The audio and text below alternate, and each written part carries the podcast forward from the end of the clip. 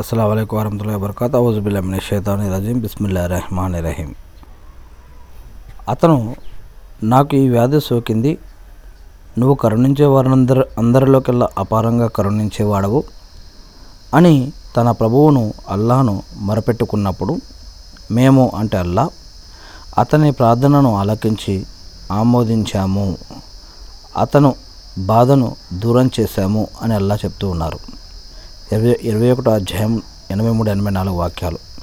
అంటే ఇక్కడ ప్రార్థనకు ఉన్నటువంటి గొప్పదనం ప్రార్థన ఎలా చేయాలి దేని గురించి కూడా చేయొచ్చు దాని యొక్క ప్రతిఫలం ఎలా ఉంటుంది ఇహలోకంలో సమాజ జీవితంలో ప్రళయదినం రోజు పరగ పరలోకంలో దీని యొక్క విలువ ఎలా ఉంటుంది ఇలాంటి అనేక విషయాలు ఈ యొక్క వాక్యంలోనూ మరి కురాన్లో కూడా చెప్పబడ్డాయి. అల్లా మనందరి ప్రార్థనలు కూడా స్వీకరించ స్వీకరించాలి. ఆమీన్. అల్లాహు అక్బర్. అహ్మదుల్లా సుబహనుల్లా.